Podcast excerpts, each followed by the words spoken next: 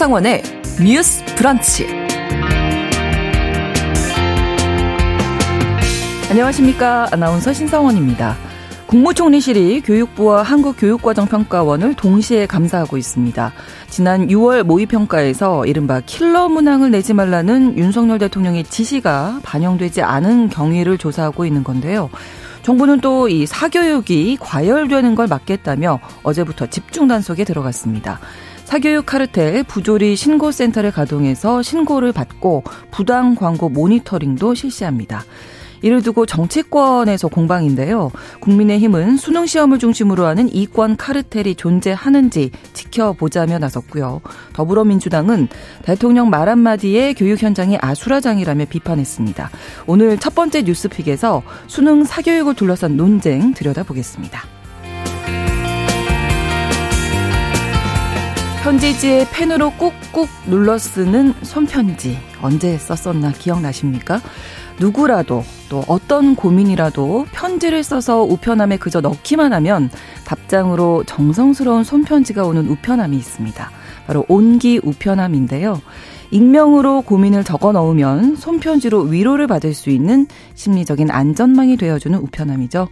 오늘 브런치 초대석에서는 지난 2017년 온기 우편함을 처음 만든 조현식 대표 만나보겠습니다. 아, 손가락 몇 번 움직이면 쉽게 상대방에게 메시지를 전달하는 이 시대에 왜 손편지였는지 직접 들어보겠습니다. 2월 23일 금요일 신성원의 뉴스 브런치 문을 열겠습니다.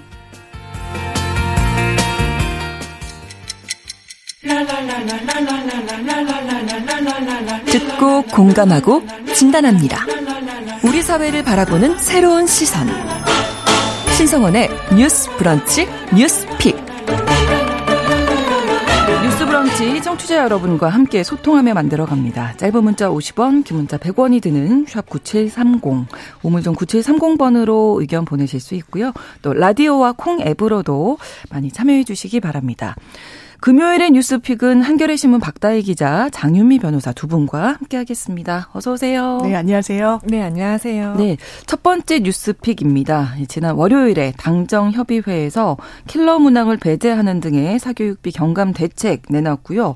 그 후에 여러 후속 조치들이 나오면서 이제 수능이라든지 사교육 둘러싼 이슈가 지금 계속되고 있는 상황인데 일단은 국무총리실에서 교육부와 한국교육과정평가원을 동시에 조사하고 있다고요. 어, 네. 네. 이게 아마 앞서 며칠 전에 소식은 들으셨을 거예요. 교육부가 그 대입을 담당했던 그 담당 국장을 경질을 한 적이 네네. 있고요. 그 다음에 수능을 제출하는 기관이죠. 그래서 한국교육과정평가원에 감사를 하겠다까지는 이제 밝혀졌는데 이제 어제 드러난 사실로는 사실 교육부까지도 이제 감사 대상에 올랐다라고 이제 음. 밝혔고요. 근데 뭐뭐 뭐 교육부의 어떤 이 업무 전반을 다 감사하겠다 이거는 아니고 대통령이 이제 올해 초에 이미 예를 들어 킬러 문항 같은 거는 수능에서 나오지 않게 해라라고 말을 했는데 네. 6월 모의 평가 과정에서도 소위 말하는 이제 킬러 음. 문항 같은 게 나오지 않았냐 그러면 어째서 이 대통령의 지시가 제대로 이게 좀 전달되지 않은 것이냐 그 과정을 보겠다라고 해가지고 교육부의 그 담당 라인 그리고 교육부가 그 평가원의 지시까지 해서 그 전달 체계를 한번 보겠다라고 네. 이제 밝힌 상태이긴 합니다. 네. 그리고 어제부터 2주 동안 사교육 카르텔 학원과의 불법 광고 네. 이게 집중 신고 기간이라면서요. 네. 2주 동안 신고를 받게 했다는 거고요. 네. 검정부 차원에서 이권 카르텔이란 말을 상당히 많이 쓰고 있는데 네. 이를테면 이런 부분 지적하고 싶어 하는 것 같습니다. 킬러 문항이란 건 이미 교육 당국에서는요 내지 않겠다라고 지향 방침은 과거에 밝히기는 했어요. 네. 그런데 이제 대통령의 지시 사항은 비문학 지문을 내야 되느냐 융합형 문제는 음. 지향하란 취지였던 음. 것 같습니다. 네. 근데 그렇다면 이 현장에 있는 학원 강사들 이야기는 그러면 과거의 고전 문학 네. 등으로 음. 또 회귀할 수밖에 없는 부분이 있고 한계가 있고 음. 그렇더라도 사교육 도움을 학생들이 받으려 할 거다. 음. 지금도 이른바 킬러 문항에 대해서 문제 제기가 있으니까 그래도 변별력은 가져가야 되기 때문에 네. 네. 중간 킬러 문항 그러니까 중간 킬러 문항이란 말도 문항. 아 그렇군요. 예 학원에서 그렇게 까지 어렵지는 예. 않은 그렇지만 네, 변별력은 좀 음. 담보할 수 네. 있는 네. 그것도 학원에서 가르친다는 거예요. 이권 아. 카르텔이라는 것이 음. 문제를 사실 발굴을 하는 겁니다. 음. 이런 킬러 컨텐츠, 킬러 문항과 관련해서 많은 수익을 올렸다라고 거명되는 학원들이 있어요. 네, 보면은 네. 문제를 만드는 겁니다. 아. 그리고 본인들 수강을 듣는 학생들한테만 제공을 하는 거예요. 아. 그런데 이거는 불법은 아닙니다. 왜냐하면 음. 사교육 시장에서 시장에서 거래를 하는 거예요. 네, 네. 그렇다면 한 축에서는 이권 카르텔 지금 여당의 사무총장은 이거 초과이익이라고까지 얘기를 했거든요. 음. 저도 물론 사교육에서 1타 강사가 100억, 200억의 수익을 음. 올린다는 점에 대해서는 고개가 갸웃되죠. 음. 이게 막 수긍이 되진 않는데 이것도 내막을 보면 이른바 인강, 인터넷 강의는 한 명이 내야 되는 돈은 비교적 그렇게 비싸진 않더라고요. 한 70만 원 한, 음. 한도에서 1년 내내 무한 반복으로 들을 수가 있고 네. 그리고 일정 정도 이상 본인이 약속한 대학을 가면 또 페이백을 좀 해준다는 것도 아, 있더라고요. 아, 그래요. 그런데 워낙 많은 수강생들이 몰리니까 수입도 커지는 건데 네. 이 어떻게 보면 또 시장 원리거든요. 건강한지는 그렇죠. 논외지만 네. 불법이라고 할 수 있을지에 대해서는 좀 의문이고 다만 음. 수능 출제 위원이었다라는 거는 비밀 유지에 붙여야 되는 겁니다. 그렇죠. 그런데 그것을 본인이 수강생을 모으는데 활용한다거나 이런 음. 케이스들이 지금 언론에 보도되고 있어서 네. 어, 종합적으로 규주, 규에, 음. 규정하려고 하는 것 같습니다. 네. 그 약간 킬러 문항이 뭐냐 이렇게 좀 의아해하시는 네. 분들이 있을 것 같은데 지금 가장 많이 얘기가 나오는 거는 비문학 국어 지문이거든요. 음. 그래서 뭐 과학이나 경제 이런 거 중심으로 나오면은 네. 이거를 계산하는 문제 같은 게 들어가면은 그러니까 출제하는 입장에서는 어차피 이건 문해력에 대한 시험이다라고는 하지만 내용 자체가 적절하지 않은 거 아니냐 이런 얘기가 나오고 한덕수 국무총리가 예를 든 게 하나 있어요. 네. 그래서 보면 2019년도에 시행된 2020년도 수능 국어 영역을 보면 뭐 국제결제은행에서 자기 자본 비율을 설명한 맞아요. 어떤 비문학 BIS. 지문이 예, 네. BIS를 설명한 지문이 있었고 뉴스도 겨우 하는데 그렇죠. 그거를 이제 그거를 보고 이 아. 어떤 은행 상황을 평가하는 문제들이 나왔대요. 그러면은 어. 이게 과연 국어 영역에서 우리가 풀어야 한 아이들이 풀어야 하는 문제로 적당하냐 이제 이런 음. 지적이 있었고 정치 경제 문제네요. 네. 근데 어, 이제 그렇군요. 이주호 교육부 장관이 사실 어제 이제 뭐 라디오 인터뷰에서는 음. 아 킬러 문항이 뭐냐라는 질문 질문에 사실 정확하게 답은 못했어요. 다만 우리가 이거를 추리고 있고 추려서 26일에 발표를 하겠다라고는 밝힌 상황이긴 음, 합니다. 음, 네. 네. 아까 장유미 변호사님 네. 그 사교육 이권 카르텔도 말씀을 해주셨지만 네. 정확하게는 어떤 거예요? 이게 교육 당국과 음. 학원과의 어떤 유착 관계 네. 이것도 포함되는 건가요? 그렇습니다. 이번에 전반적으로 다 규제를 하겠다는 건데요. 아마 이런 킬러 문항을 지금 추리고 있다라고 하는데 정답률이 한 20%도 채 안 되는 아, 문항들 거의 다 못 맞춘다. 거의 못 맞추는 거죠. 무조건 그렇죠. 정말 몇명 빼고는 이 BIS 비율이 아주 상징적으로 네. 지금 문제가 되고 있는데요. 음. 경제학과 교수님이 이 수준이면 어느 정도냐라고 했더니 한 대학교 3학년 때 전공 과정에서 아. 배우는 그 문항에 나왔던 개념은 그렇다고 하더라고요. 네. 그렇다면 제가 그 문제를 실제로 봤어요. 풀기가 네. 상당히 어렵더라고요. 음. 그러니까 이게 사교육을 어떻게 담보가 되는지 음. 사교육을 받으면 그 문제를 풀 수 있는지를 그렇죠. 또 물어봤더니 음. 어떤 문항이 나올지 모르는 거예요. 그런데 사회과학이든 어떤 자연과학이든 트렌드랑 그 학계에서 주목하는 이슈들이 있으니까 네. 그걸 아주 요약해서 다이제스트식으로 아이들에게 아. 정보를 미리 준다는 겁니다. 음. 그러면 그런 게 평행우주라는 개념이 있다는 걸 아는 아이와 그렇죠. 모르는 아이는 이 지문을 대하는 데 있어서의 완전 차이가 있어요. 그러니까 사교육과 무관하다고 볼 수는 없는데 음, 음, 다만 음. 이것만 근절하다고 해서 사교육 문제가 해결될 것인지 그렇죠. 아 그게 좀 어려운 것 같습니다. 그 네. 말씀하신 대로 이미 학원가에서는 뭐 준킬러 문항이라고 네. 해서 또 대비책을 사실 네. 또 지금 마련을 하고 있거든요. 그러니까 음. 이거를 없애니까 뛰는 놈 위에 나는 놈 있다고 사실 가장 발빠른 그렇죠. 곳이 대치동 학원가이다 보니까 네. 좀 과연 말씀하신 대로 이거 하나 이제 뺀다고 해서 과연 그 사교육 문제 자체가 없어질 음. 것이냐에 대해서는 조금 회의적인 부분은 있는데 네. 근데 저도 사실 이번에 놀란 게 이게 진짜 또 저희 젊었을 때랑 또 완전 달라가지고 정말 심각하더라고요. 아. 그러니까 사실 그 수능 출제를 했던 내가 평가위원이다라는 네. 거를 어떤 마케팅으로 음. 이제 학원의 마케팅 용어로 쓰면서 음. 계속해서 말씀하신 이 문제 은행식으로 문제를 계속 만들어주는 음. 거예요. 그러다 보니까 지역에 살아도 이 문제를 그러니까 그걸 봤어요. 온라인에서만 이제 배우는 이런 게 있지만 네. 오프라인으로 내가 현장을 직접 가면 거기서 추가로 받을 수 있는 문제가들이 더 음. 이게 있는 거예요. 그러면 그 소문 나면 직접 그렇죠. 가야죠. 그렇죠. 그런 걸 받으러 또 지방에서 기차 네. 타고 올라오고 약간 이러면서 음. 이렇게까지 받는다는 거예요. 그러면 근데 사실 이게 계속해서 어떻게 보면 저는 계층화를 만드는 것 같기도 하거든요. 그렇죠. 내가 돈과 시간을 투자해서 가서 이렇게 받을 수 있는 음. 학생들은 한정돼 있잖아요. 네, 네. 그러다 보니까 진짜 계속 부족해서 이게 여유가 있는 사람들만을 위한 음. 교육으로 좀 음. 변질된 부분도 있다. 약간 그런 맞습니다. 생각이 듭니다. 네, 교육의 네. 본질에 대해서 우리가 얘기를 나눠야 되는데 네. 물론 사교육 시장 이 문제도 음. 있기는 있죠. 네. 네. 교육 본질에 대해서 저는 자꾸 또 떠오르게 되기는 합니다. 근데 네. 이뭐 불법 과장 광고라든지 유착 관계 신고를 음. 받고 있다고 하니까 이게 이제 사실로 드러나면 처벌 그렇죠. 만약에 이제 보통 학원과 관련해서 규제할 때 처벌은요. 학력을 이제 강사가 좀 속인 달지 이런 네, 부분이 네, 네. 원래는 좀 음. 통상적이에요. 음. 그런데 이 부분과 관련해서 무슨 일부 문항을 우리가 만든 것을 판다. 지금 국어 영역으로 저희 때는 언어 영역이었는데 국어 영역으로 바뀌었거든요. 이 문제를 파는 것과 관련해서 아주 좀 수익을 많이 올리는 학원은 온라인을 또 안 한다는 거예요. 음. 오프라인. 아. 그래서 실제로 여력이 되는 학생들만 와서 이 문제를 접하고 음. 음. 아주 좀 무난하게 유사한 문제가 나왔을 때 하는 건데 이런 부분은 법으로 규제하기는 사실 어렵고요. 음. 그런데 만약에 자신이 수능과 관련해서 출제위원이었다는 사실은 비밀 유지 의무의 대상인데 그 네. 부분을 하지 않았다는 부분은 그렇다고 강하게 처벌하기는 좀 어려워 음. 보이는 부분이 있고 네. 지금 초과이익 환수다라고 하는데 초과이익이란 건 본인이 받아야 되는 수익의 플러스 알파를 좀 음. 범법의 성격으로 받아갔다는 느낌의 뉘앙스가 있는데요. 음. 일단 그렇지는 않습니다. 그래서 음. 얼마나 이 신고를 받았을 때 유효한 음. 어떤 성과물이 있을지는 좀 의문인 부분은 있습니다. 음, 그렇군요. 아무튼 이 정부가 킬러 문항 배제하겠다 발표한 이후에 지금 정치권에서 공방이 네. 또 어마어마합니다. 이게 사실 저희가 화요일에도 이 얘기를 네, 하면서 네. 이렇게 정치 공방으로 번지지 않았으면 좋겠다라고 했는데 라고 얘기를 했는데 정확하게 지금 정치 네. 이슈로 다시 좀 가고 있어서 되게 안타깝고 사실 이렇게 되면은 희생자는 결국 학생들이거든요. 그렇죠. 근데 아까 소개글에서 말씀해 주신 대로 뭐 이재명 대표도 지금 대통령 말 한마디에 교육 현장이 아수라장이 됐다 이렇게 비판을 하고 반면 이제 여당 쪽에서는 원래 수능은 이 공교육 과정 안에서만 출제를 하는 거다. 그게 음. 교육과정 평가원의 기본 방침이기 때문에 대통령이 이렇게 한마디 했다고 해서 혼선이 일어난다는 거는 학원가들이 이제 부추기고 음. 있는 어떤 이런 거다라고 이제 말을 하고 이런 보도도 봤어요. 이제 사실 그 학원가의 그 시초를 거슬러 올라가면 옛날에 이제 서울대 연고대에 이제 운동권 86학번이 음. 만든 경우가 많긴 해요. 만든 경우가 있고 운영이 되고 있는데 네. 그거를 지적하는 기사도 봤는데 저는 굉장히 적절하지 않은 보도라고 음.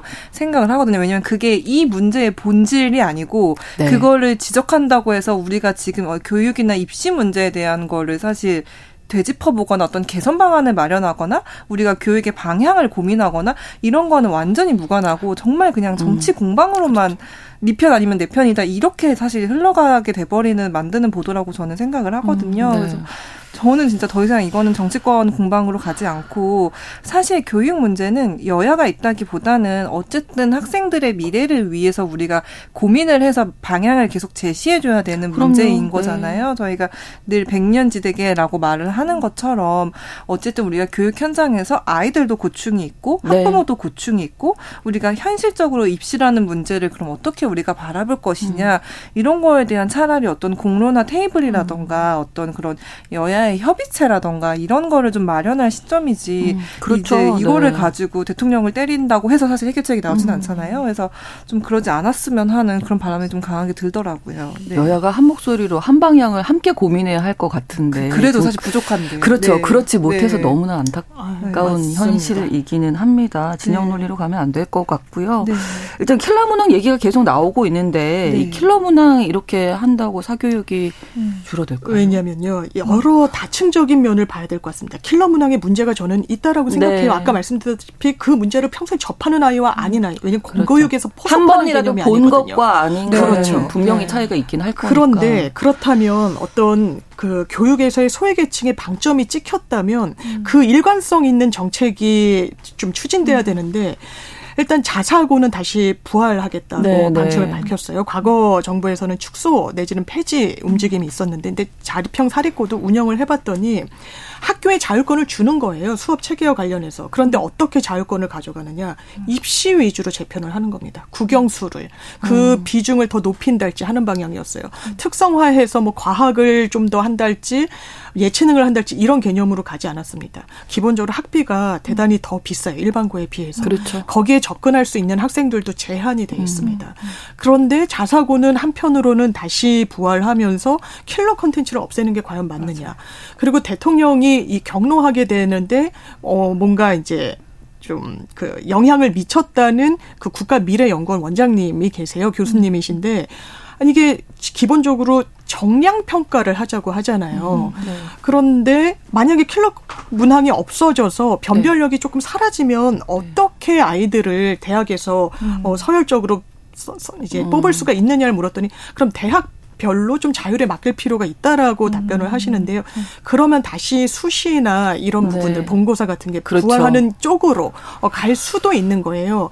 지금 이른바 공정성이 훼손됐다 해서 조국 전 장관 사태 같은 경우에 표창장을 내고 어떤 아빠 찬스로 음. 실습을 한 부분 부당해 보이죠. 그러니까 정량 평가를 하겠다고 한 겁니다. 네. 시험으로 딱 한 회이지만 음. 아이들을 줄 세우게 할 수 있는 가장 공정한 방식이라고 했는데 이 부분이 다 많이 흐트러지고 있는 것 같아서요. 음, 네. 일관성은 좀 견제해야 될 것 같습니다. 자 그렇다면 시험 문제에서 변별력은 정말 중요한 거잖아요. 음, 그렇죠. 근데 킬러 문항 없이 변별력을 어떻게 만들 것이냐 이게 이제 고민해야 할 부분인 건데 그렇죠 이제 예. 이주호 장관이 그거를 이제 좀 보여주겠다라고 이제 말씀은 하셨는데 어, 그, 그니까 좀 고민이 될 것 같아요. 네, 그리고 사실 수능에서 이렇게 킬러 문항들이 나오게 되는 이유도 말씀하신 대로 수시에 대한 어떤 그 문제 제기가 계속 음. 이루어져 왔어가지고, 그러면은, 어, 사실 가장 공정하지 않지만 공정해 보이는 음. 어떤 정시를 좀 확대하자 해서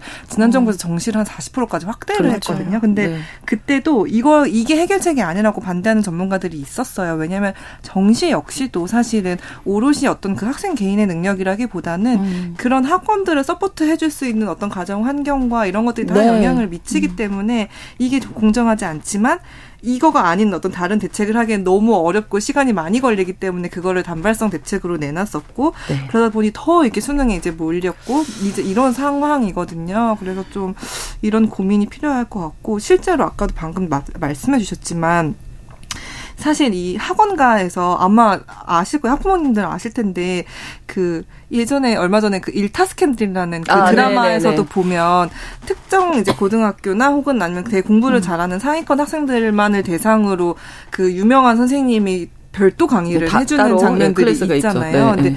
제가 고등학생 때도 이렇게 뭐 특정 유명한 뭐 특목고나 이런 곳에서는 그냥 학원을 가는 게 아니라 특목고에서 이제 알아서 반을 학생들을 모집하면 어, 오세요. 진짜 유명한 강사님들 그냥 알아서 오셔서 해주시거든요. 아, 그러니까 네. 이게 지금 사교육의 어떤 이런 카르텔을 무너뜨리겠다라면서 감사를 얘기하고 뭐 킬러 문항을 음. 얘기하는데 이만큼의 문제가 있으면 정말 이 점 하나가 킬러 문항인 거예요. 음. 왜냐면 자사고 외고 뭐 과학고를 그대로 유지하면서 이렇게 하겠다는 거는 그럼 거기서는 또 거기 나름대로 안, 이런 거 안 걸리면서 또 사교육이랑 음. 같이 연계해서 얼마든지 공부를 할 수 있는 방안이 있거든요. 그래서 네.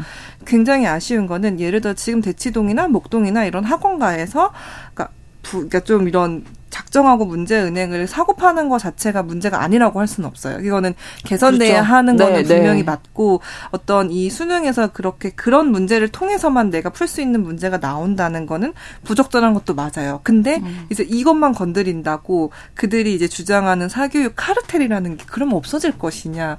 그쵸. 더 음지로 서는 양성화, 음, 음. 그러니까 음지로 더 활성화될 수도 있다고 생각을 하거든요. 네, 네. 그래서 이제 그런 지점을 좀 같이 볼 수 있으면 좋을 텐데 그렇죠. 계속 이렇게 이렇게 어떤 마치 이제 킬러 문항 하나만 없어지면 모든 게 공정해질 것처럼 음. 약간 정부가 얘기를 하는 거는 조금 본질을 좀 비껴가는 부분도 음. 있지 않나 그런 우려도 좀 있긴 합니다. 우리가 네. 교육 얘기하면 한숨부터 나오잖아요. 아, 네.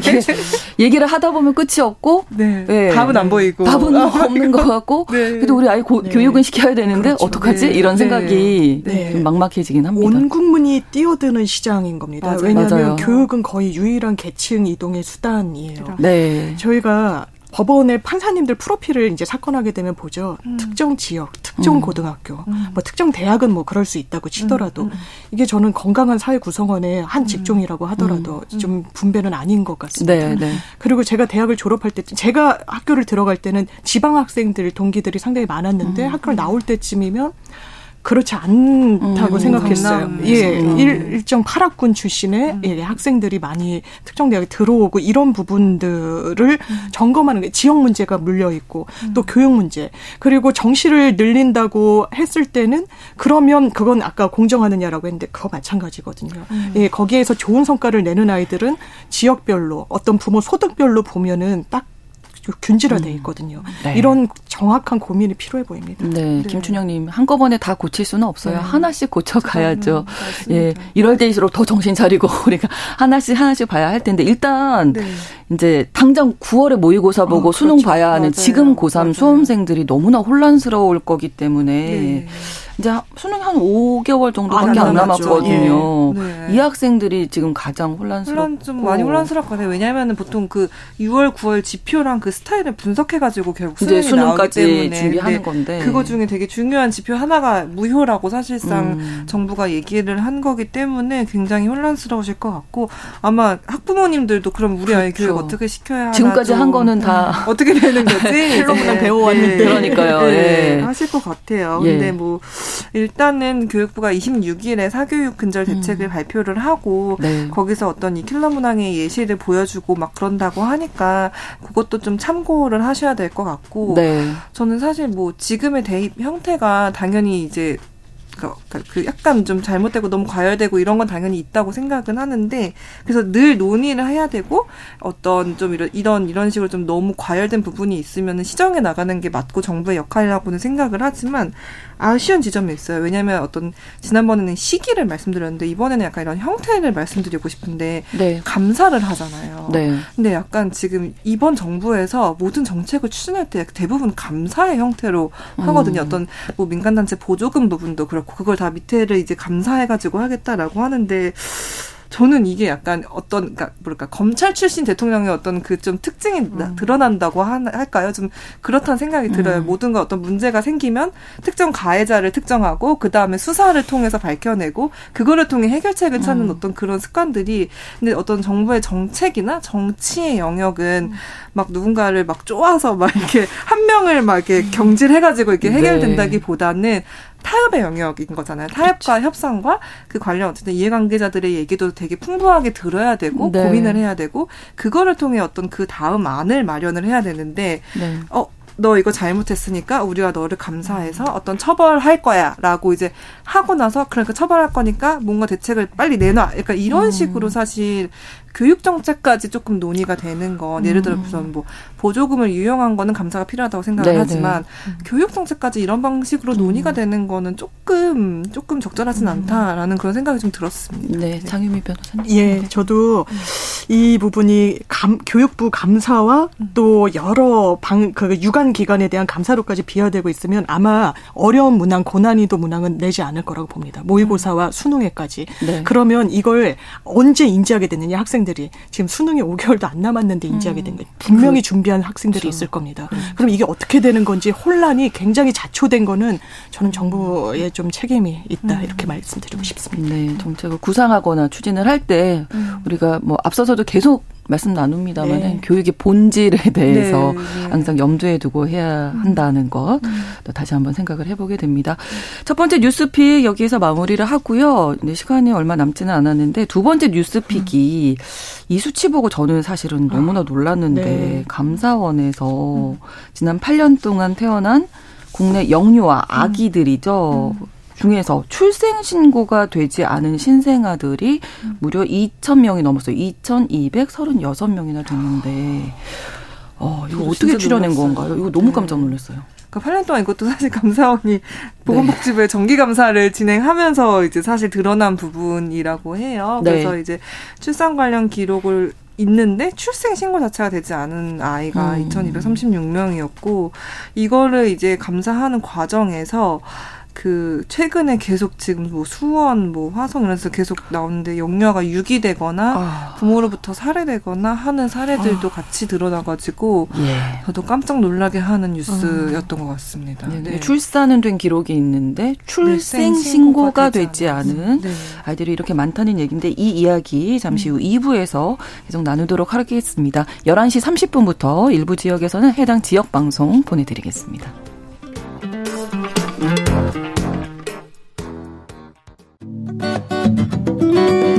여러분은 지금 KBS 1라디오 신성원의 뉴스 브런치를 함께하고 계십니다. 자, 아이가 태어나면 지금 다시 생각을 해보니까 한 한 달 정도 기간이 있죠. 그 그렇죠. 안에 출생신고 해야 되는 거잖아요. 주민등록등본 네. 아, 번호도 생기고. 네. 근데 네. 그걸 안 하면요. 어떤 네. 처벌을 받느냐. 일단 처벌을 얻고 행정벌을 부과받는데 5만 원 과태료를 내는 거예요. 아, 얼마 안 됐네요. 네. 그러니까 실질적인 아. 강제력이 없는 겁니다. 그거는 아, 유 부모가 아이 낳고 한 달 안에 못 할 수도 있지. 이 정도의 선인 아, 거예요. 양해를 해주는 그렇죠. 거군요. 그런데 이번에 왜 이 출산 사실은 어떻게 캐치가 되냐면요. 병원에서 어디 통보하거나 이럴 의무가 지금은 없기 때문에 네. 신생아는 이 태어나자마자 맞아야 되는 비형 간염 예방 접종이 아, 있습니다. 아, 네, 네, 근데 네. 맞았는지 안 맞았는지를 얘네들이 주민등록번호가 나오기 이전이니까 음, 음. 신생아 임시번호가 부여가 되는 거예요. 아. 그래서 신생아 임시번호는 부여를 받았는데 네. 어 출생 신고가 안 됐네? 음. 애매하잖아요. 아. 근데 보건복지부가 지금까지 왜 모르고 있었냐? 음. 이 출생 신고가 돼서 주민등록번호가 부여되면 그거는 행정안전부 소관이잖아요. 음. 음. 우리는 그 정보까지는 못 갖고 있다라는 거예요. 음. 음, 음. 보건복지로서는 저희들이 이 사건 같은 걸 해보면 아동학대 이런 사건들을 보잖아요. 네. 보건당국이 상당히 엄밀하게 접근한다는 인상을 받습니다. 왜냐하면 아이들이 딱 그 연령대에 받아야 되는 접종이 있는데 여기서 누락이 됐다. 네. 그게 한 번이 아니라 두 번이다. 음. 학교를 가야 되는데 애가 입학을 안 했다. 네, 소집일. 어, 예. 그러면 아 이 아이가 유기 됐나? 아. 혹시 아동학대가 됐나? 어떤 위험에 처한 건 아닌가를 다 감지를 해요. 그렇군요. 근데 여기서의 전제는 출생 신고가 된 애들인 겁니다. 예. 음. 그런데 우리는 몰랐다라고 하지만 어, 한켠으로는 이해가 되지만 이제 종합적인 체계를 가져가야 될 것 같고요. 더 충격적인 건 지금 2,200명이 넘는 애들이 출생 신고가 안 됐다는 거잖아요. 8년 동안. 네. 지금 수원 영아 살해 사건도 음. 모든 걸 전수조사에서 드러난 게 아니에요. 샘플 조사를 했습니다. 맞아. 1% 정도. 조금 위험한 정도만 음. 아 이건 정말 수상한데 한번 경찰이 가보십시오. 이렇게 아. 했을 때 3명의 아이가 사망한 게 드러난 거예요. 1%만 했는데 네, 1%만 했는데 참 네. 문제가 많습니다. 요 사건도 같이 말씀해 주실까요? 네. 수원 냉장고 어, 영화 네. 시신 사건. 이거 네. 아, 깜짝 놀랐는데 네. 그 친모가 30대 여성이고요. 네. 이제 넷째 다섯째 아이예요. 그러니까 이미 음. 세 명의 아이를 키우고 있었고 근데 넷째 다섯째 아이를 낳고 이제 살해를 하고 이제 자신의 집 냉동고에 계속 어. 보관을 어. 해왔는데 이제 남편은 아 나는 아내가 이제 임신 중절을 한 줄 알았다 이제라고 이제 얘기를 했고 어쨌든 이번에 조사하면서 드러나가지고 지금 그게 모를 네. 수가 저도 조금 네 놀랐고요. 네. 그리고 이제 화성에서도 지금 비슷한 사례가 나타나가지고 음. 그래서 약간 좀 화성 울산이었나요 어제 울산에서 네, 어제는 나오고 울산에서 네. 네. 이게 지금 지자체 이렇게 그 조사를 이제 정부가 좀 표본 조사를 해서 지자체에서 음. 알아보라 하면서 지금 계속 드러나고 있고 뭐 그 아이를 그래서 쓰레기통에서 발견한 어. 영화 이제 이런 경우도 있고요. 좀 네. 안타까운 사례들이 요 며칠 사이에 세 건이 보도됐습니다. 그렇죠. 네. 이 수원 영화 살해 사건 냉장고 이야기를 아, 했는데요. 네. 처음에 이 여성에게 경찰이 찾아가요. 그래서 음. 아이들 어디에다 뒀냐라고 음. 했을 때 처음에는 아 아는 사람 편에 그냥 보냈다 뭐 이런 식으로 음. 부인을 했습니다. 음. 그러면서 아이들 그 공개 수업 과정 이런 데 참여를 했다라는 거니까 그러니까 일상을 영위하려고 했는데 음. 과연 남편이 몰랐겠느냐. 음. 이 냉장고는 그 집에 하나가 있었다는 거예요. 경찰에 따르면. 그럼 그러면 게다가. 온 가족이 이용하는 거잖아요. 맞아요. 세 자녀가 있었고 남편이 있었고 어, 맞벌이 부부였다라고 하는데 회사는 둘 다 경찰에 이제 그 수사가 음. 진행되면서 그만뒀다라고 하는데요. 음. 왜이 부분이 체크가 되지 않았을까? 기초생활 수급자였나 음. 아니었나를 또 봤더니 왜냐면 경제적 이유로 나중에는 살해하게 됐다고 실토했으니까요. 네. 근데 차상위 계층이어서 좀 제한적인 지원만 받던 아. 가정이었다고 합니다. 네. 음. 뭐 인터넷에 영화를 거래해야 한다 뭐 이런 얘기도 있는데 이게 처벌을 네. 그러면 어느 정도 받을 수 있는 거예요? 이 아동 매매를 별도로 규정한 형사처벌 규정이 있습니다. 이 음. 아동복지법에는요 아동 매매를 어, 형사처벌하고 있고 실제로 최근에도 유사 사례가 있었어요. 아이를 네. 사고 파는 거죠. 그러니까 네. 사고 판단 개념보다는 미혼모가 아이를 낳고? 건사할 수 없어요. 음. 그러면 그 아이를 어디론가 보내는 게 아이를 위해 낫다고 판단을 할 수도 있는 음. 겁니다. 음. 그럼 그냥 보내느냐 아마 반대 급부를 받는 거예요. 돈을 그렇죠. 받는. 음. 그러면 최근에도 구속 기소가 됐거든요. 거거든요. 이건 실형 선고 가능성이 매우 음. 높은 그런 사안이라고 하겠습니다. 그 저 깜짝 놀란 게 이제 그 미혼모가 아이를 낳고 그 그냥 SNS를 통해서 구했다고 하는 거예요. 음. SNS 통해서 구하고 뭐 아이가 있는데 한 350만 원에 데려가실 분 뭐 이렇게 해가지고 음. 그 정도 가격을 받고 이렇게 보냈다고 너무 쉽게 접근할 수 네, 네. 그래서 굉장히 놀랐습니다. 네. 네. 그래서 이제 네. 그 얘기 나오잖아요. 병원에서 의료기관에서 음, 음, 음. 출생 음. 통보를 할 수 있게 하자. 네. 이거에 대해서도 좀 얘기들이 의료계는 좀 그렇죠. 네. 예. 네. 네. 그 4월에 이미 한번 발표를 했어요. 네. 한번 이렇게 바꿔버리겠다. 네, 그러니까 사각지대를 막기 위해서 그 출생을 하면 출, 그러니까 의료기관이 바로 출생 통보를 해서 신고를 할 수 있도록 그래서 이런 식으로 출생 신고가 누락되는 일이 발생하지 않도록 하자라고 했는데 의료계 입장에서는 사실 뭐 행정적인 부담도 더 생기고 책임 소지도 사실 생 기고 음. 하다 보니까 부담스럽다라고 이제 어 반대를 하고 있는 상황이긴 한데요. 지금 사실 이미 관계된 가족관계 등록법 개정안이 거의 한 열 건 가량이 국회에 지금 계류가 돼 있어요. 네. 그리고 사실 요즘에는 어쨌든 국회에 계류된 법안은 너무 많고 이게 사회적으로 뭔가 이슈가 하나 터져야 그때 이게 좀 푸시를 음. 받거든요. 그래서 아마 이번 사건들이 좀 공론화되고 이 감사원의 감사 결과가 좀 나타나면서 네. 아마 이번 여름 회기 안에 조금 탄력을 받을 수 있지 않을까 약간 음. 그런 생각은 좀 들긴 합니다. 네. 네. 자, 태어난 아이들을 뭐잘 음, 지금 네. 자라고 있는지 관리하는 것도 음. 어, 정부의 역할이지 않을까. 음. 그렇습니다. 이제 전수조사 하겠다는 거죠? 예, 전수조사 하겠다는 거고요. 이 음. 유엔의 국제아동 권리 협약 7조를 보면 네. 아이는 태어나자마자 국적과 이름을 얻을 권리가 있다라고 음. 합니다. 이건 아이의 권리예요. 권리. 그런데 공적인 망에서 누락되는 경우들을 어떻게 우리가 가져갈 것인가? 출생 통보제와 관련해서 지금 음. 현재 산모들의 95% 이상은 병원에서 출산을 한다라고 합니다. 네. 병원은 아는 거예요. 출산 사실을. 음. 그러면 행정청에 그 고지만 해줘라. 음. 그러면 우리가 출산 신고가 들어오는지 안 들어오는지 나중에 체크를 하기 용이하잖아요. 그렇죠. 그런데 업무적 가중도 있지만요. 또 하나는 그러면 완전히 출산과 임신 사실을 알리기를 원하지 않는 여성들이 병원을 안 갈 거라 맞아. 그런 아. 또 지적이 나옵니다. 네. 아, 네. 완전히 다른 공간에서 아이를 낳고 음. 더 사회적으로는 음. 알수 없게끔 출산을 할 것이다. 음. 또 하나는 병원에서 안 낳기 위해 그 전에 임신 중단을 선택할 것이다. 네. 그런 부분이 있어서 이게 상당히 또 어려운 아, 문제. 복잡하네요. 네, 그래서 그 약간 말씀하신 이 문제를 좀 이제 해결하기 위해서 국회에서 이제 논의를 할 때 이제 복지부가 밝힌 거를 보면 어 의료기관 출생통보제를 하는데 내 내가 예를 10대거나 뭐 미혼모거나 네. 이럴 경우 내가 출산한 사실 자체가 공개되는 걸 원치 않아 네, 이런 경우를 위해서 산모가 어쨌든 자신의 신원이 드러나지 않아도 되도록 하는 뭐 보호 출산제라고 음. 해서 그런 걸 함께 추진하는 방향을 좀 검토하겠다라고 밝힌 음. 상황이긴 하거든요. 네. 네. 그래서 이게 같이 들어가야 말씀하신 대로 음. 그렇죠. 의료기관 가게를 꺼리는 부분까지 음. 좀 영화를 그러네요. 위해서라면 좀 되지 음. 않을까 약간 그런 생각이 듭니다. 네. 음. 자, 아무튼 뭐 지금 8년 동안 2천 명 넘는 아이들의 생사를 음. 우리가 알 수 없었고 이제야 알게 됐다는 네, 부분도 그렇죠. 예, 네. 너무 안타깝고 이렇게 네. 우리가 알 수 없는 이런 맞습니다. 생명들이 더 이상 없어야 되지 않겠습니까? 그렇습니다. 네. 그런 방향으로 정책이 네. 좀 추진돼야 할 것 같습니다. 금요일의 뉴스픽 한겨레 신문 박다희 기자, 장윤미 변호사 두 분과 함께했습니다. 오늘 고맙습니다. 감사합니다. 감사합니다.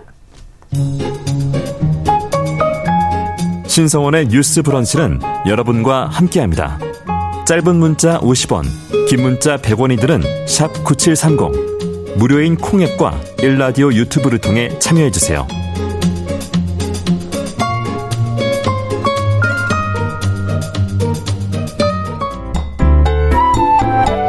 오늘의 인물을 만나봅니다. 뉴스 브런치 초대석.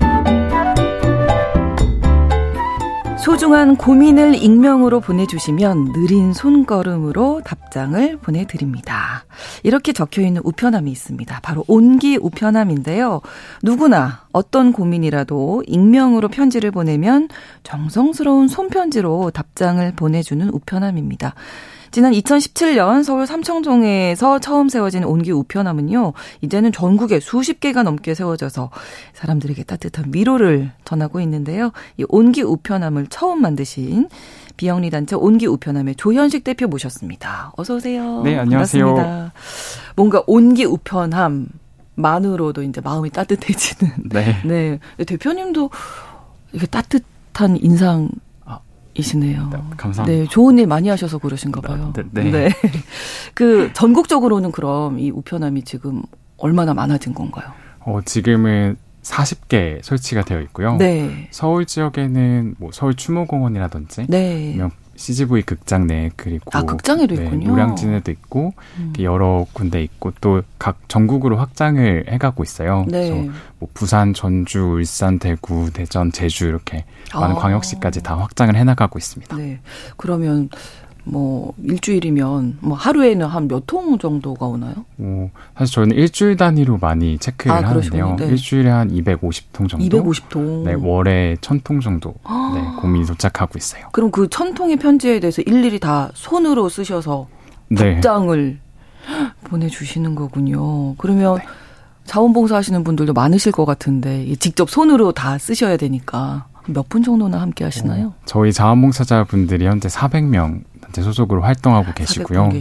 네. 자원봉사분들이 저희 옹기 우체부 라는 그러시죠. 네, 네, 네. 네. 저희 옹기 우체부 분들이 20대 대학생분들부터 네. 60대 어머님 시니어분들까지 네, 아. 함께 하고 계세요. 네. 옹기 우체분들 중에서는 옹기 우편함에 고민을 보내신 다음에 네. 답장을 받으시고 어, 나도 누군가에게 위로 전하고 싶어라고 해서 자원봉사자가 아. 되신 분도 계시고요. 네, 이미 경험을 하셨던 분이 네. 나도 그렇게 따뜻함을 나눠주고 싶다 해서 참여도 하고 계신데 2017년에 이제 처음 만드신 거잖아요. 왜 이, 이런 우편함 필요하겠다 싶으셨을까요? 음. 가장 생각을 많이 했던 거는 진심으로 따뜻한 한마디를 나눌 수 있으면 좋겠다라는 음. 생각이었던 것 같아요. 네. 저도 제가 가장 힘들었을 시기에 누군가 저의 마음을 알아줬으면 음. 따뜻한 한마디 해줬으면 어, 그 시기를 빠져나오는데 좀 더 도움이 되지 않았을까 힘이 되지 않았을까 생각을 했었는데 네.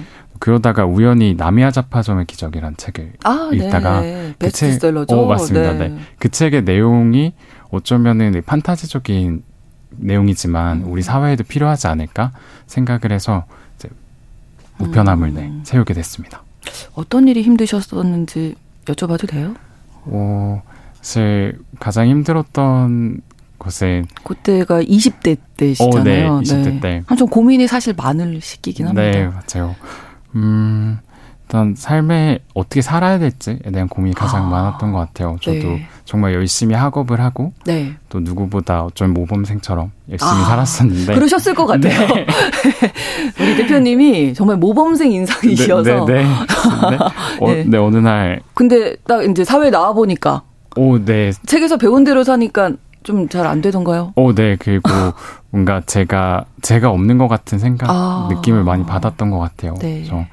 삶의 마지막 순간이 왔을 때 네. 그래도 의미 있는 삶을 살았으면 좋겠다라고 음. 느끼고 싶었는데 네. 사실 그렇게 되지 않았고 네. 어쩌면 이렇게 사는 것보다는 음. 제가 조금 더 다른 삶의 방향도 있지 않을까 아. 고민을 계속 했던 것 같고 네. 그런 게 하루하루 쌓아진 그 모든 생각들이 고민들이 이런 유편함으로 이어지지 않았나 생각이 그때 들어요. 그 책을 보셨군요, 남이야. 맞습니다. 네. 네. 근데 보통 요즘에도 저희가 어제 그 MG 데스크라는 그 코너에서도 얘기 나눴지만 20대 때 스펙을 쌓고 취업을 위해서 예, 한창 뭐 여러 가지 활동 많이 하더라고요. 요즘 젊은 친구들이. 네, 그러실 때인데 네. 그런 거는 좀 괜찮으셨나 봐요. 좀 준비가 잘 되셨. 어. 어 사실 스펙도 정말 열심히 쌓고 네, 노력을 했었는데요. 아, 네. 그때도 그 마찬가지 생각이었던 것 같아요. 네, 계속. 거기에 몰두돼 있으면 다른 거를 신경 뭐 특히 다른 사람들에 대해서는 네. 신경을 잘 못 쓰니까. 네. 네. 그, 음, 스펙을 준비하고 뭐 어떻게 보면은 같은 방향이죠. 모두가 살아가는 그 방향 그대로 살아간다는 게 맞을까에 대한 네. 의문이 참 많았던 것 같고 네. 그게 의미 있는 삶일까 저에게 음. 의미 있는 삶은 뭘까에 대한 고민을 많이 하다가 네. 어, 그거는 누군가 에게 따뜻한 한마디를 할 수 있는 삶이면 좋겠다 어, 생각을 네, 했던 네. 것 같아요. 네. 그래서 네, 하, 네, 하지만 막상 시작을 했을 땐좀 네. 힘들긴 했었죠, 사실. 음, 처음에 이제 삼청동. 어, 네. 예.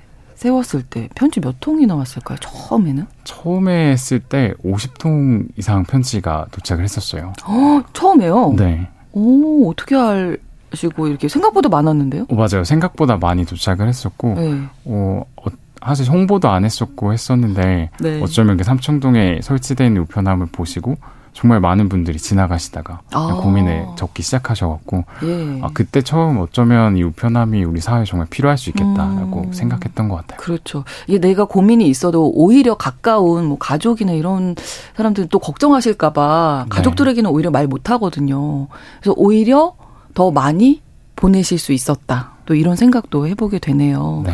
나미야 자파점의 기적 이 책 계속 말씀드리니까 여은영 님이 정말 재미있게 읽으셨대요. 음, 마지막 네. 백지 편지가 음. 나를 위로해 주는 듯해서 눈물이 나더라고요 하셨는데 음. 마찬가지셨겠죠? 네. 네, 대표님도. 나이별로도 고민거리 다 다를 텐데요. 어떤 내용의 편지들이 많이 좀 올까도 궁금하네요. 어, 그래서 저희는 어린이부터 시니어분들까지 편지를 다양하게 보내주고 아, 계셔서 아, 어린이들도요? 네, 네. 어린이들 편지 같은 경우에는 뭐 수학을 잘 못해서 고민이다 아니면 키가 좀 크고 싶다 아, 네, 네 키가 안 자라서 고민이다 음. 편지도 보내주고 네. 또 10대 친구들 같은 경우에는 이제 학업에 대한 아무래도 네. 점수가 안 나와요 뭐 이런 거 많겠죠 네. 성적을 올릴 수 있을까요? 그리고 이제 20대 30대 분들은 어, 어떻게 살아야 될까요? 그러니까 그 막막함에 대한 고민을 정말 많이 보내주세요. 그리고 네. 뒤처지고 있는 것 같다는 불안함? 아, 네. 그럴 수 있죠. 그리고 또 시니어분들께서는 이제 그 이유, 어떤 제 인생 이막에 대한 고민? 음. 모든 편지들을 봤을 때 공통점이 있다면, 어, 불안함과 막막함, 그리고 네. 외로움에 대한 감정이 공통점인 것 같아요. 네. 음. 이게 이제 한 7년쯤 됐잖아요, 횟수로. 네. 그러면 그 약간 횟수가 변하면, 시, 세월이 변하면서의 또 편지 내용도 좀 달라진 걸 느끼시나요? 또 그 사이에 코로나도 있었네요. 생각해 보니까. 네, 저희가 활동을 하다 보니까 처음에는 장난식으로도 네. 편지를 보내주시기도 했었는데 네. 이제 조금씩 시간이 쌓이다 보니까 음. 더 깊은 고민을 많이 음. 보내주세요. 조금 더 어쩌면 누구에게도 하지 못했던 나만 알고 있는 이야기들, 또 네. 가족사들, 네. 아니면 나만 알고 있는 어떤 컴플렉스라든지 네. 그런 깊은 이야기들을 더 많이 보내주고 계시고 예. 특히 코로나 때는 코로나 블루 그래서 음, 아무래도 그렇죠. 우울감에 대한 편지들이 정말 많이 도착을 했었어요. 네. 자, 그러면 이, 이 편지들에 지금 다 답장을 해주시는 거잖아요. 키가 잘 안 커서 고민이에요 하는 어린이에게는 어떻게 답장하면 좋을까요? 이게 답장도 네. 어 정말 어떻게 써야 될지. 어, 네, 저희도 고민을 정말 많이 하는데요. 그러실 것 같아요. 네. 네. 그 키가 작 키가 안 큰다는 고민에 대해서는 이제 키가 크는 방법에 대해서 아, 구체적으로 많이, 구체적으로 알려드리고 네. 또 분명 키가 클 거다라고 이제 응원하는 네. 네, 주시고 그리고 키가 성적이 안 나와요 이런 중학생한테는 그러면 또 어떻게 하면은 또 공부를 잘 할 수 있을지에 대한 부분들에 대한 것도 말씀드리고 또 사실 성적도 중요하지만 음. 그 외에 또 중요한 것들에 대한 이야기들도 음. 같이 하면서 이제 네 네. 답장도 드리고 네. 그렇습니다. 또 어떨 때는 이 답장하기가 정말 어려운 뭐 음. 예를 들면 뭐 나 너무 외로워요. 이렇게 할 때는 어떻게 해야 될까요? 어, 사실 이거는 저희도 참 많이 받고 있는 고민인데 그렇죠. 최근에 또 왔던 고민 중에 하나가 실제로 이제 30대 초반에 옹기님, 저희 옹기님이라고 하는데요. 옹기님. 네, 보내주신 네. 분의 네. 초반 옹기님께서 10년 이상 연극 배우를 준비를 하셨었는데 음. 아. 잘 풀리지 않아서 이게 주변 친구들하고도 자꾸 비교를 하게 되고 그렇죠. 부모님도 반대를 많이 그렇죠. 하시고 네. 그래서 세상에 혼자인 것 같이 외롭고 불안하다라는 음. 편지가 온 적이 있었어요. 네. 그거에 이제 답장을 드렸을 때 어, 그 시간을 견뎌오신 옹기님의 어떤 그 하루하루에 대한 그 마음들 예, 한번 어떻게 이 마음들이 어떠셨을지, 얼마나 힘드셨을지에 대한 내용을 쓰고 또 감히 아. 감히 응원하고 싶다는 말씀을 되게 많이 썼던 것 같아요. 네. 그러니까 이 시간을 어쩌면 하나의 꿈을 향해 달려오신 그 시간이 얼마나 값지고 빛날 수 있는지 음. 그거에 대한 말씀을 아. 드리고 저도 어쩌면 이 온기라는 일을 하면서 막막했고 매일 수십 번씩은 음. 포기하고 싶었을 때가 있었는데 네. 그때 저의 경험도 얘기하면서 아. 같이 힘내면 좋겠다고 아. 그런 말씀을 적어 드렸던 것 같아요. 직접 답장을 쓰셨군요. 어, 네. 네, 대표님께서 네. 어, 그 사실은 고민을 이렇게 갖고 있는 것보다 털어놓는 것만으로도 예, 치유 효과가 있다고 하는데 이렇게 답장을 받으시면 진심 어린 응원의 답장 받으시면 더 힘이 나실 것 같습니다. 그래서 제 답장 하시는 분도 혹시 계실까요? 오, 네. 다시 편지를. 오, 네. 제 답장도 많이 해주세요. 어, 네. 네네. 제 답장 많이 써주시는 내용이 고민을 보내주신 후부터 계속 우편함을 확인하셨다고. 혹시 기다리신 네, 거잖아요. 이 기다림의 시간도 아. 설렘이었단 말씀도 많이 해주시고 아, 또 실제로 답장을 받았을 때 눈물이 났다는 말씀을 아, 많이 해주시는데 네. 그게 많이 써주시는 이유가 저도 몰랐는데 저도 누군가 저를 위로해 주길 바랬었다고. 그러니까 누군가 음. 저를 알아봐 주기를 바랬던 것 같다고. 그래서 그렇죠. 저와 비슷한 상황에 있는 사람, 저를 진심으로 응원해 주는 사람이 세상에 있다는 게 아, 눈물이 났다고 그렇죠. 말씀 많이 해주세요. 예. 조 대표님은 어떤 게 고민이실까요? 만약 온기 우편함에 내가 편지를 쓴다. 용기를 한번 또 내본다. 그러면 어떤 내용을 혹시 쓰실까요? 음. 답장하기 어렵습니다. 뭐 거. 네. 답장. 어, 그런 것도 네. 좀 있으시죠? 네. 네. 답장 정말 어, 고민 많이 네. 해서 쓰실 것 같아서. 예. 어, 네. 그것도 당연히 네. 고민이고. 네. 개인적으로는 네. 어, 어떻게 하면 오늘 하루 매일을 행복하게 살 수 있을까? 그냥 고민일 것 같아요. 맞아요. 그러니까 가끔 저도 살다 보면 이제 저는 정말 행운이라고 생각을 해서 이런 온기라는 일을 시작을 했지만 음. 그 일을 시작하면서 이 의미 있는 일을 끈이 꾸준히 해나간다는 게 참 어려운 일이라는 걸 많이 느끼고 있어요. 그래서 그 안에서 저는 참 어떻게 하루를 가장 꽉 채워서 행복하게 살 수 있을까? 그 아직도 불안하고 힘들어하는 좀 흔들리고 있는 제 자신에 대해서 네. 어떤 말을 해줄 수 있을까? 음. 그런 이야기들 네, 고민이지 네. 않을까 싶어요. 좀 온기 우체부님들이 한 400분 계시다고 하셨는데 네. 이분들도 아마 답장을 하시면서 정말 위로가 많이 되실 것 같아요. 네. 오, 네. 저희 온기우체분들도 말씀 많이 해주시는 게 네. 실제로 답장을 하면서 저도 네. 마찬가지지만 사실 저한테 쓰고 싶은 말을 많이 쓰게 돼요. 아, 그렇죠. 네, 네 제가 네. 듣고 싶었던 말들, 음. 누군가가 저한테 해줬으면 하는 말들 그렇죠. 그런 말들을 또 적으시다 보니까 네. 편지 자체가 또 위로가 되신다고 네. 말씀 많이 해주세요. 그래서 아마 이 일을 하고 계시지 않나 이런 네. 생각도 드는데 사실 요즘에 뭐 스마트폰도 많이들 쓰시고 음. SNS 손가락만 몇 번 움직이면 네. 대화 가능하거든요. 그런데 이제 익명에 많은 분들이 이렇게 편지를 음. 쓰시는 온기후 편함을 찾는 이런 시대에 음. 왜 필요한지 왜 음. 찾으시는지 그런 이유는 어떻게 생각하시나요? 음, 깊, 뭔가 깊은 소통 아니면 깊은 음. 이야기를 좀 나누고 싶으신 게 아닌가 하는 생각은 들어요. 음. 그러니까 어쩌면 SNS가 발달되고 하는 것도 맞지만 네. 그렇기 때문에 더 피상적인 관계가 그렇죠. 더 많아진다고 생각을 하는데 네. 어쩌면 깊은 소통이라는 거는 내 내면의 이야기를 누군가한테 털어놓는 게 아닌가라는 생각을 하고 네. 농기편함은 편지를 통해서 내 내면의 깊숙한 이야기를 누군가한테 익명으로 털어놓을 수 있고 그렇죠. 그렇게 할 수 있다는 것 자체가 어쩌면 모두가 사실 필요로 하고 있는 음. 그런 또 네, 게 아닌가 생각을 네, 합니다. 서로가 서로에게 주는 치유와 위로가 분명히 힘이 있다고 생각하기 때문에 네. 더 많이 늘어날 거라고 생각이 네. 들고요. 근데 운영, 운영비 많이 들 텐데 이런 거는 어떻게 이런 게 꼭 궁금하더라고요. 아, 네. 네, 자원봉사 하신다고 하시니까. 네. 운영비는. 괜찮으세요? 오, 네.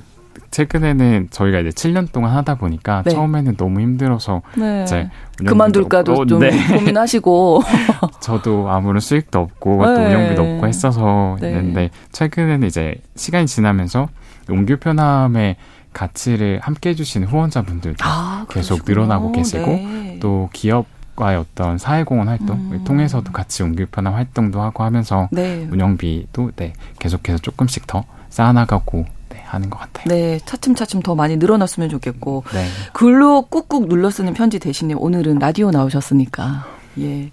음성 편지로 고민이 많으신 청취자분들께 예, 한번 편지 부탁드리겠습니다. 음. 어, 제가 가장 좋아하는 책 중에 결국 우리는 언젠가 만나게 될 거란 내용의 책이 있어요. 그래서 저는 어쩌면 저의 자리에서 최선을 다하고 청취자분들은 청취자분들에서 매일 최선을 다하고 있다가 음, 언젠가 우리가 길을 지나가다가 아니면 어떤 공간에서 만나게 됐을 때 음. 음, 서로에게 그동안 정말 고생 많았다고 오, 네. 그동안 어, 애썼다고 네. 서로 얘기할 수 있는 시간이 있으면 좋겠다는 생각을 네. 합니다. 우리 대표님 지금 이 말씀하시면서 네. 약간 눈물이 좀 글썽글썽 네. 진심을 담아서 우리 정말 수고했다고 말씀해 주셔서 저도 바로 옆에서 또 힘을 받고 많은 청취자분들이 위로를 얻으셨을 것 같습니다. 오늘 브런치 초대석 따뜻한 손편지로 위로를 드립니다. 온기 우편함의 조현식 대표님과 함께 이야기 나눈 따뜻한 시간이었습니다. 오늘 정말 고맙습니다. 네, 감사합니다. 어, 말씀해 주신 대로 정말 혼자가 아니죠, 우리가. 서영은의 혼자가 아닌 나 끝곡으로 남겨드리면서 뉴스 브런치 금요일 순서 마치겠습니다. 저는 돌아오는 월요일 오전에 다시 오겠습니다. 고맙습니다.